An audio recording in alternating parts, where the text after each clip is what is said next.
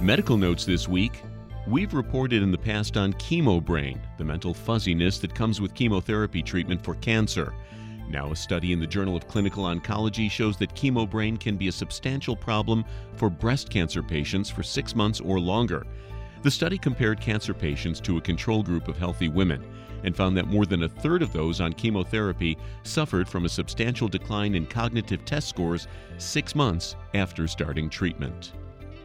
Moderate drinking may help ward off heart disease, but excessive drinking does not. A study in the American Journal of Cardiology shows that alcohol abuse triples the risk of cardiac arrhythmia, doubles the risk of atrial fibrillation and congestive heart failure, and increases the risk of heart attack as much as people with diabetes or high blood pressure. And finally, if you're rude to your doctor, it greatly increases the chances that they'll make mistakes, both for you and for patients the rest of the day. A study in the journal Pediatrics with simulated rude patients finds that doctors can't simply get over it. Researchers say rude patients could account for as much as 40% of medical errors. And that's medical notes this week. More in a moment.